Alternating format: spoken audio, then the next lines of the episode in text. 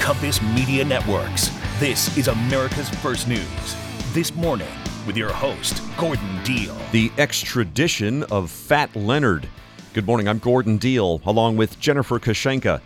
It is Thursday, December 21st. Glad you're with us. Here's what we have for you this hour. Venezuela has turned over the man at the center of a Navy scandal, as well as 10 Americans. Washington released an ally of Venezuela's president. No changes to southern border policy and no supplemental funding for Ukraine after senators went home for the year. Colorado might not be the only state blocking Donald Trump from being on the ballot. Hear what's happening in Michigan and Minnesota. And are you a Henry? That's an acronym for high earner not rich yet. The bar to feel wealthy or rich is increasingly out of reach. What used to be, say, 1 million is now closer to 5 million. And that's what people say that they think they would need if they wanted to feel rich. Jessica Dickler at CNBC on high earners who don't feel they have enough net worth. U.S. has conducted what it calls an exchange with Venezuela that involves 10 Americans and a fugitive from justice. Venezuela turned over to the U.S. a man at the center of a Navy bribery scandal known as Leonard Francis, or the nickname Fat Leonard. He's a Malaysian businessman who fled the U.S. last year, just weeks before he was scheduled to be sentenced for his role in a sweeping corruption scheme.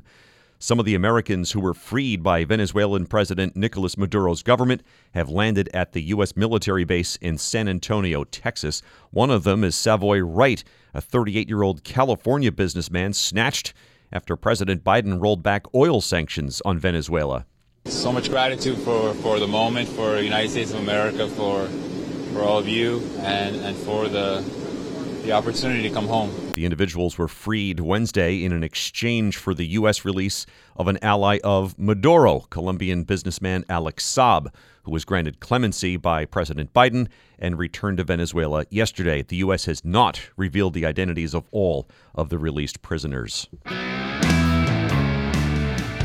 Former President Trump wants the Supreme Court to avoid deciding right away whether he has broad immunity for actions he took challenging the 2020 election results. We get more from this morning's Mike Gavin. A court filing yesterday was in response to special counsel Jack Smith's request asking the Supreme Court to circumvent the normal appeals court process and quickly decide on Trump's immunity. Smith says it's critical for it to proceed on time if the former president's claim of immunity is rejected. Trump lawyers argue the request created the compelling appearance of partisan motivation, with the greatest electoral threat to President Biden facing a months long criminal trial at the height of his presidential campaign.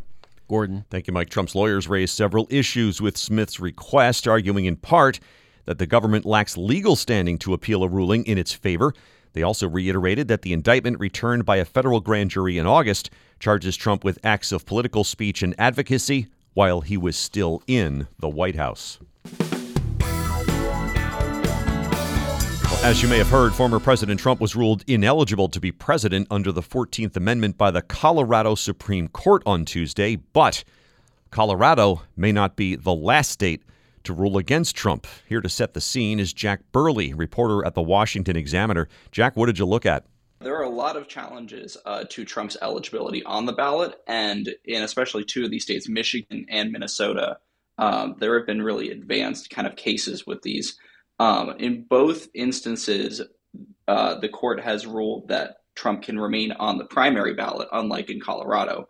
But in Minnesota's, their Supreme Court took it up and they said he can't be on the uh, he can be on the primary ballot, but come back to us about the general because they didn't actually talk about whether or not he would be eligible for the presidency. And then the Michigan one, they uh, are still appealing it right now. So far, they all the appeals courts have ruled that Trump can remain on the ballot. The Michigan Supreme Court is going to take that up next. Um, they've appe- the uh, liberal group that is suing to have Trump off the ballot has recently appealed to that high court. Wow. Okay, so this uh, this liberal group in Michigan, uh, Free Speech for People, they argue what here, Jack? So basically, they argue that Trump is ineligible under the um, 14th Amendment, specifically the insurrection clause, which was uh, enacted mainly after the Civil War to prevent people who committed insurrection against the United States um, with the Civil War from uh, being able to be elected to office. Um, and that uh, question has not actually come before the U.S. Supreme Court, but it's working its way right now through these lower courts. And this group essentially argues that January 6th, the uh, Capitol riot, was an insurrection, and they argue that Trump uh, led that insurrection, and therefore, under the 14th Amendment, he should not be able to run. We're speaking with Jack Birle, breaking news reporter at the Washington Examiner. His piece is called Trump's Ballot Battle States That Could Follow Colorado's Lead and try to block the former president in 2024. All right. So, what about Minnesota? Is it it's a it's a similar similar proposal, similar challenge? Yeah. So with Minnesota, the primary challenge has actually already been exhausted, and the Minnesota Supreme Court said no, he can remain on the primary ballot, but they did not rule on the general ballot. They basically argued that since the primary just determines who the nominee is going to be, it's not actually electing the president. Um, it's a different question.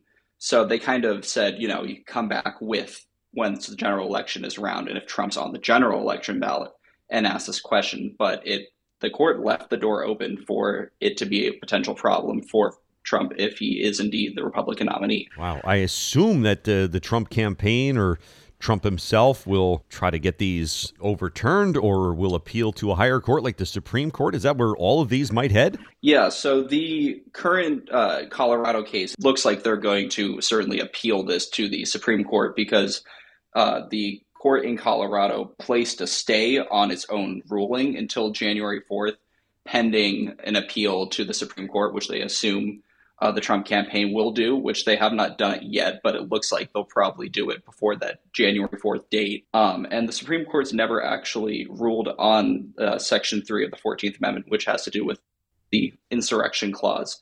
Uh, so it'll be interesting to see what the Supreme Court does. It's expected that they will allow Trump to be on the ballot. Goodness. All right. So uh, several other states are involved here also, even if they're not as advanced as, say, uh, a Colorado or a Michigan or a Minnesota, right? What, what, are they up to? Yeah, so there's a bunch of other lawsuits um, in Wisconsin, Oregon, Virginia, New Mexico, New York, uh, all citing similar reasons, and they're kind of in the preliminary uh, stages. Courts in Florida and New Hampshire and Rhode Island have thrown out challenges um, citing the 14th Amendment. So a lot of these states haven't kind of taken these challenges seriously, thrown them out. Some of them have been voluntarily dismissed.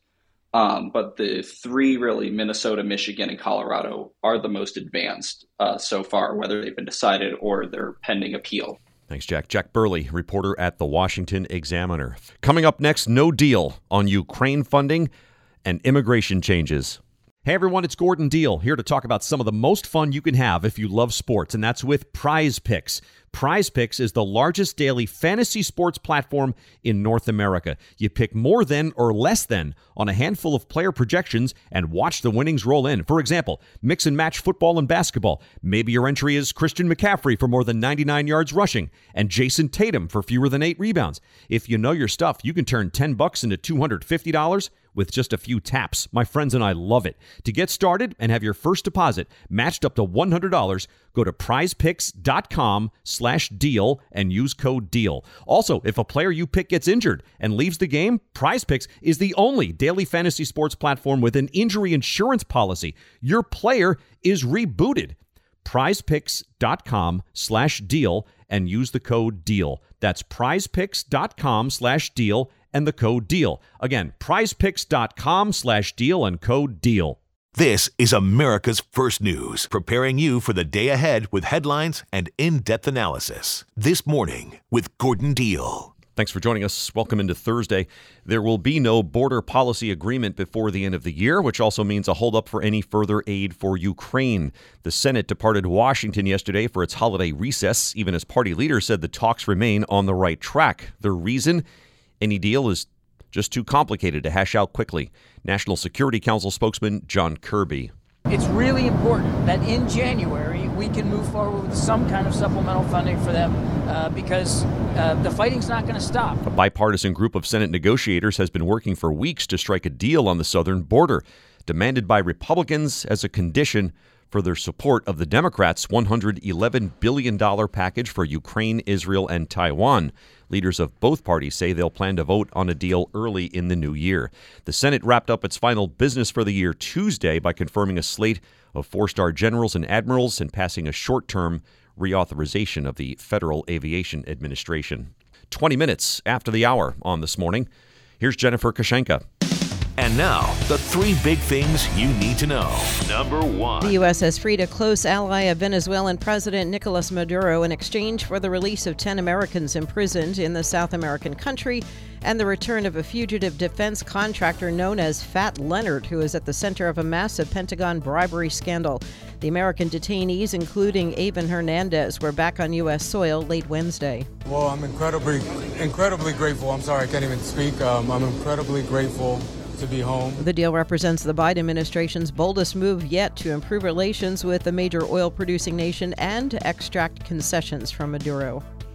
Number two. The U.S. says serious negotiations are taking place on a new Gaza truce and the release of more Israeli hostages, but prospects remain uncertain after Hamas's leader reportedly rejected the prospect of a temporary pause during talks in Cairo yesterday.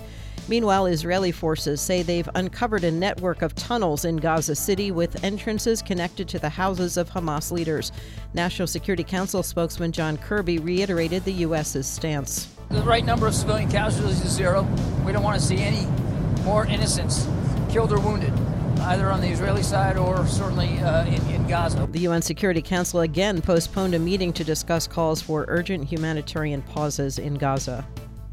Number three. More than 25 million people across Southern California are under flood alerts today as an atmospheric river threatens to dump heavy rains that could trigger travel delays and road closures ahead of the holiday weekend. This Burbank resident hopes fellow drivers take it easy. We're famous for not being able to drive in the rain, let's just say. Uh, people do kind of lose their, lose their minds in the rain. A lot of people pretend that it's not raining, and other people pretend it's raining so much that they go too slow. So it's, it's a bit of a driver's uh, training course, but, you know, we get through it. Rainfall totals of 2 to 5 inches are likely in most of southern California, while 5 to 10 inches of rain are possible below foothills and coastal slopes. Well, in the end, nothing could top Barbie. The smash hit ended the year as the highest grossing film of 2023, having raked in more than $1.4 billion since hitting theaters in July. It's the first time in years that a non sequel has topped the year end box office. Number two was a Super Mario Brothers movie, while Oppenheimer rounded out the top three with its $951 million haul. By the way, just a quick quick personnel note since since I think we're running out of time to do this. Uh, Jennifer is retiring at the end of the year, so this is probably one of our final on-air moments together. It might be. as we as we bring in uh, Nicole Murray. Uh, I just want to say it's been so much fun for the last nine years to work with you directly as my friend, my colleague, my Rutgers insider, uh, a former sports broadcasting partner in a previous life. I wish you well. I'm going to miss you. Thank you. Miss Thank you so much. Good working with you. Now your ideas don't have to wait. Now they have everything they need to come to life. Dell Technologies and Intel are creating technology that loves ideas, loves expanding your business, evolving your passions. We push what technology can do so great ideas can happen right now. Find out how to bring your ideas to life at Dell.com slash welcome to now. That's Dell.com slash welcome to now. Glad you're with us. More people today may identify as Henrys or high earners not rich yet. A new report finds that the feeling of being wealthy is just increasingly elusive. Here's Jessica Dickler at CNBC. Jessica, your findings. Okay, so there there's a couple interesting surveys out that caught my eye recently. One was looking at what it takes to feel wealthy, and the very few number of people that actually do consider themselves pretty well off. Only 14% of Americans would consider themselves wealthy these days. That's from an Edelman Financial Engines report that came out recently. And the bar to feel wealthy or rich is increasingly out of reach. What used to be, say, 1 million is now closer to 5 million. And that's what people say that they think they would need if they wanted to feel rich. Wow. Need like uh, in terms of annual earnings or need in terms of uh, retirement savings account? Yeah, need in terms of what their net worth would be Okay. um, to feel well off. Most people say when it comes to annual salary that they would need almost half a million a year to feel financially comfortable um, and you know like they were doing well How come the goalposts uh, seemingly have moved here? Well, inflation and higher interest rates have really chipped away at how most people feel about their own financial standing and confidence. Um, and that's really taken a toll on individuals and families, regardless of how much money they have. So that's the other interesting thing that came up in this reporting is that when people ask themselves what it would take to feel rich, the bar is always just a little bit outside of their reach, whether they have 1 million or more. They think they need more than what they have already. Is that the just the American way? Don't, I don't it's know, it's a little bit the American way. Yeah, that um, a million dollars doesn't get you as much as it used to. Um, social media has certainly played a role. We're seeing people live very luxurious lifestyles that feel like those are things that we can't afford. We're buying more, but sort of having less. We're speaking with Jessica Dickler, personal finance reporter at CNBC. Her story is called "Even High Earners Consider Themselves Not Rich Yet, Despite Their Net Worth." they get a tag called Henry's High Earners, Not Rich, Not Yet Rich, or Not Rich Yet, right? Something not like rich yet. Not rich yet. Right. Um, yeah, that so, sort of encompasses this feeling of you're just not quite there. I think we call that more like yuppies maybe a generation ago, but now it's just, uh, although yuppies probably did think they were rich, now that just feels increasingly out of reach. Thanks, Jessica. Jessica Dickler, personal finance reporter at CNBC. She says historically, feeling wealthy has also had strong ties to home ownership. In the aftermath of the COVID pandemic, due to skyrocketing housing prices, she says many Americans became house rich, at least on paper. When mortgage rates touched historic lows, those homeowners were also able to refinance, reducing the size of their monthly payments and creating more breathing room in their budgets. 30 minutes now after the hour on this morning, America's first news. Did you know traditional bed sheets harbor as much bacteria as a toilet seat? The germs in your sheets can cause acne, allergies, stuffy noses, and other gross ailments. Fears, though, that you can put to bed with Miracle Made bed sheets. Miracle Made uses silver infused fabrics inspired by NASA that are thermoregulating to keep you at a perfect temperature all night.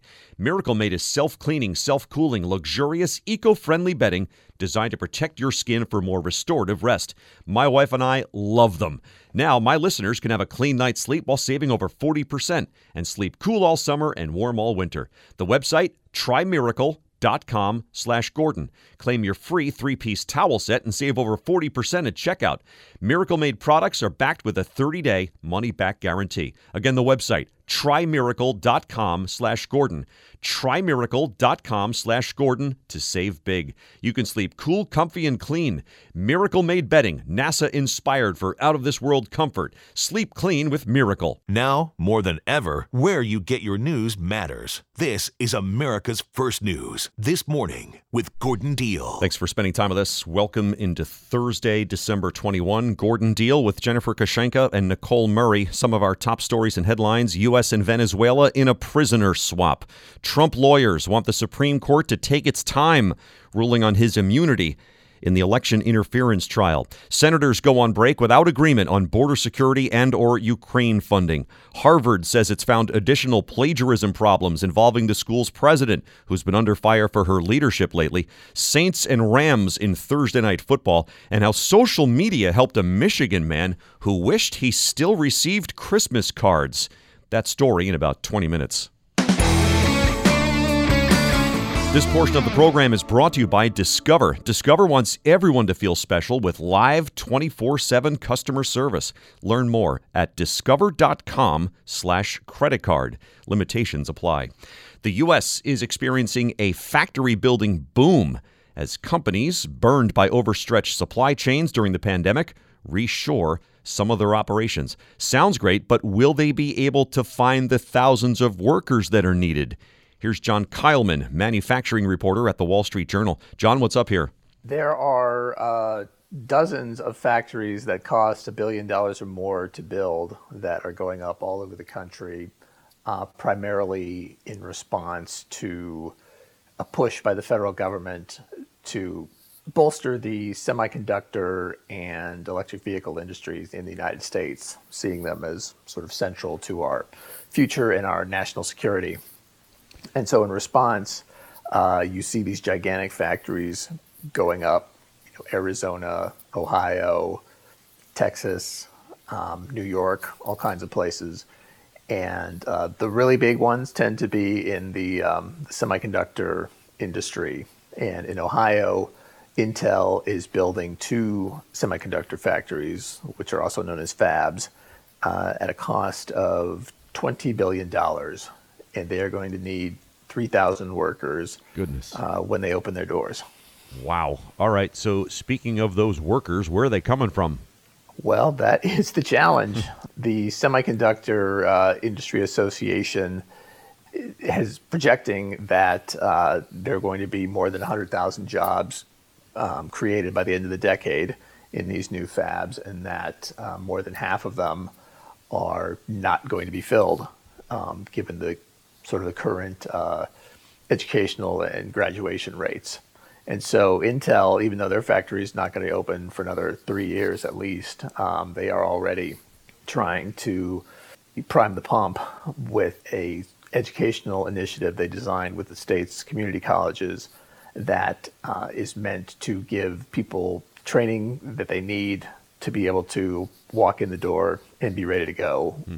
once uh, the fabs open up. Wow. And is that going to be enough? I guess we'll see. Yeah. Uh, I'm sure that that uh, the efforts will grow more intense as uh, the day grows nearer that these factories are ready to be operational.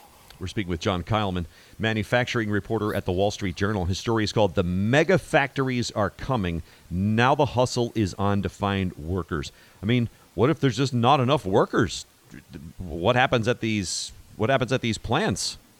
They're going to have a hard time uh, doing what they were designed to do. And the other thing to keep in mind is that there could be a knock-on effect of um, factories and other industries that compete for roughly the same pool of workers. And uh, if Intel succeeds, there's concern that smaller factories that maybe aren't able to pay as well or don't have sort of the same name brand that, that Intel does uh, they could be starved of, of workers. Yeah. And there, there's a great deal of concern about that in Ohio. Jeez, I, I thought it was interesting. I, you referenced um, that there is a, like an old school mindset of the old time assembly lines that some of these newer companies are trying to get out of people's heads. Explain that.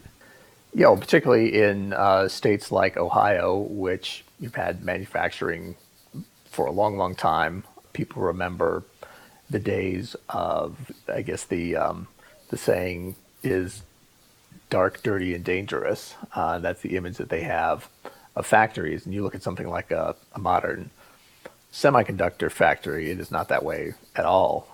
A lot of factories are not that way at all. But they have not done a great job in sort of advertising what their workplaces are like. And so that image remains. And as I was told, it's sort of parents and high school guidance counselors who steer kids away from that oh. uh, without really having an accurate picture of, of what it's like today. What's pay like these days? Pay in Ohio, uh, the the average hourly manufacturing production wage is about 25 bucks. It has gone up as it has in, in most of the rest of the country pretty uh, uh, pretty steeply in the last few years because the, the labor sort, shortage mm-hmm. has been so acute. Uh, Intel is not saying how much they're going to pay at their new plants in Ohio, but uh, elsewhere in the country, the same type of job, they're known as um, technicians, that's going to account for the majority of the jobs there in Ohio. Uh, they make anywhere between fifty and ninety thousand dollars. Thanks, John. John Keilman, manufacturing reporter at the Wall Street Journal. Coming up next, how much it costs for a house next to Lambeau Field.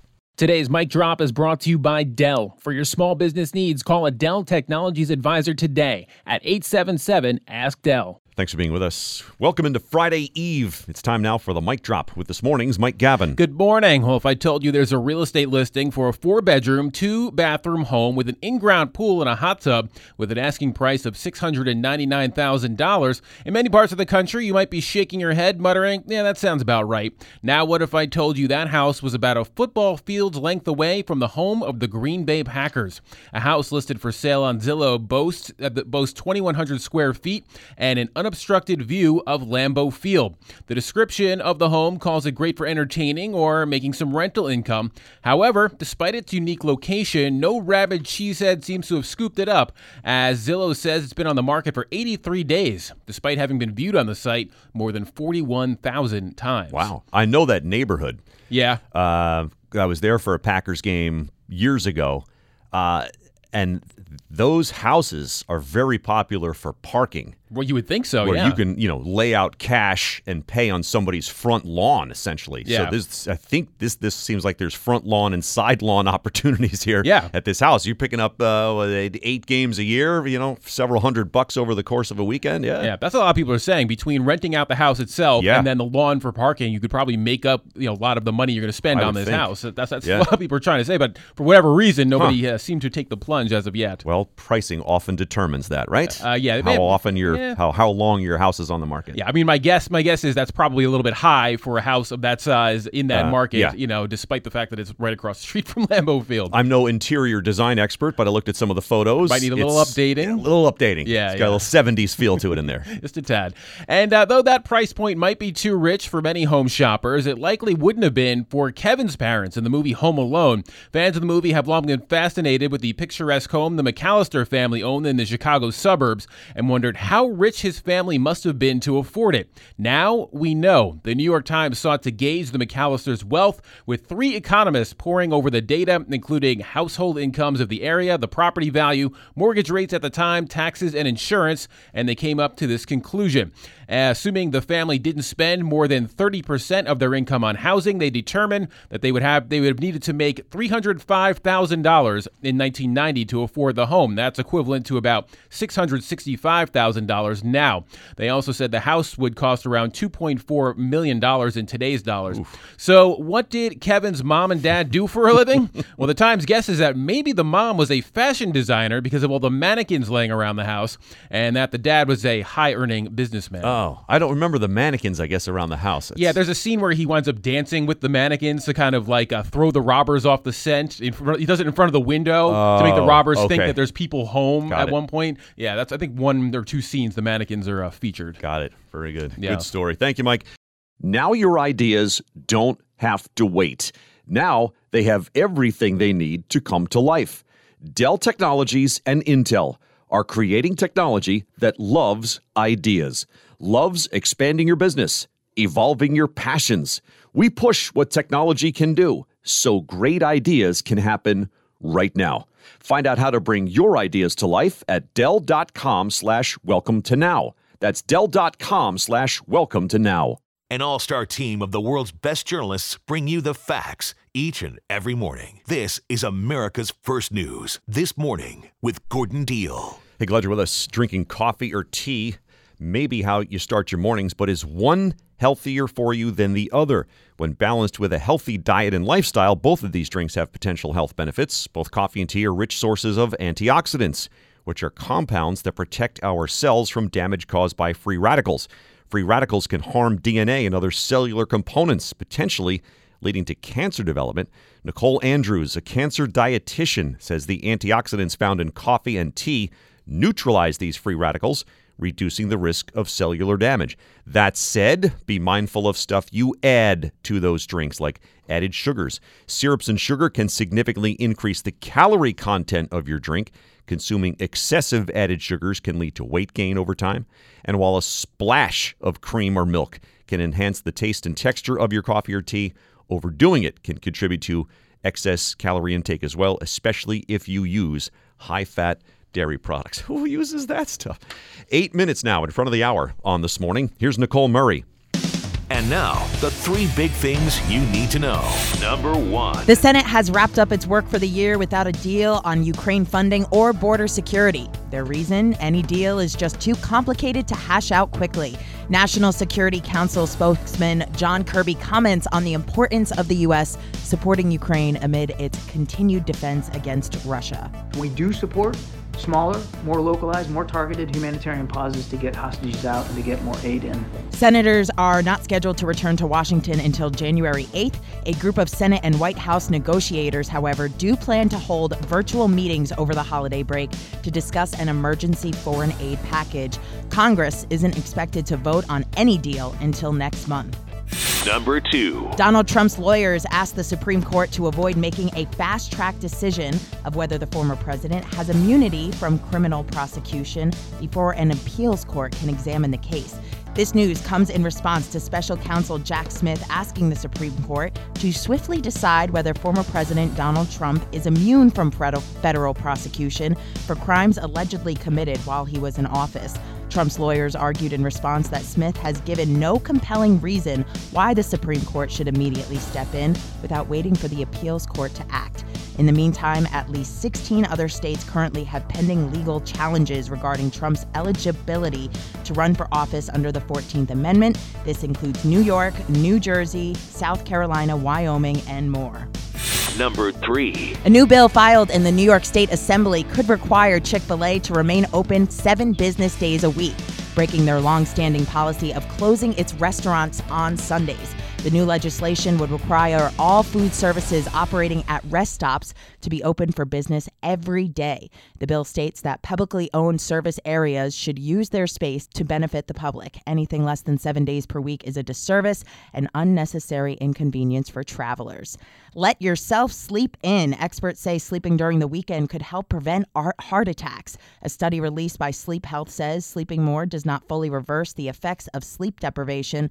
People who sleep for at least one hour longer on weekends than weekdays are shown to have lower rates of cardiovascular disease. Very good. All right. Thank you, Nicole. Glad you're with us. Social media has responded in a big way to an elderly man from central Michigan who made a simple request.